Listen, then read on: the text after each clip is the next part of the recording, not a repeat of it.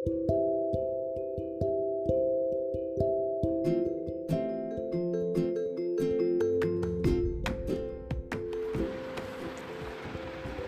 words can have great effect on somebody's life or somebody's mind.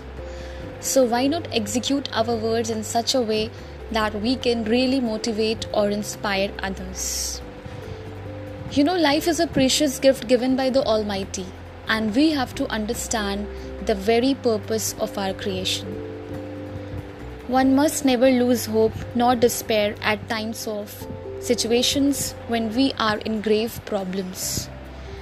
Sometimes our life turns out to be really very difficult and we start losing hope in all we do. But at this time, we need to rediscover ourselves. It may be that Almighty is putting you in this situation because He just wants that you can see the other side of life. You can explore yourself more in a much better way and you can find ideas and venture out different ways for yourself. We need to rediscover ourselves, we need to be self efficient, we need to realize our self worth.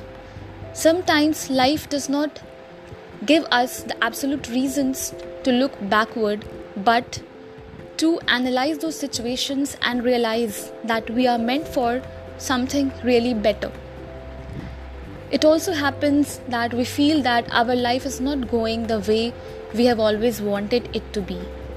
But for that, we really need to come out of our comfort zones.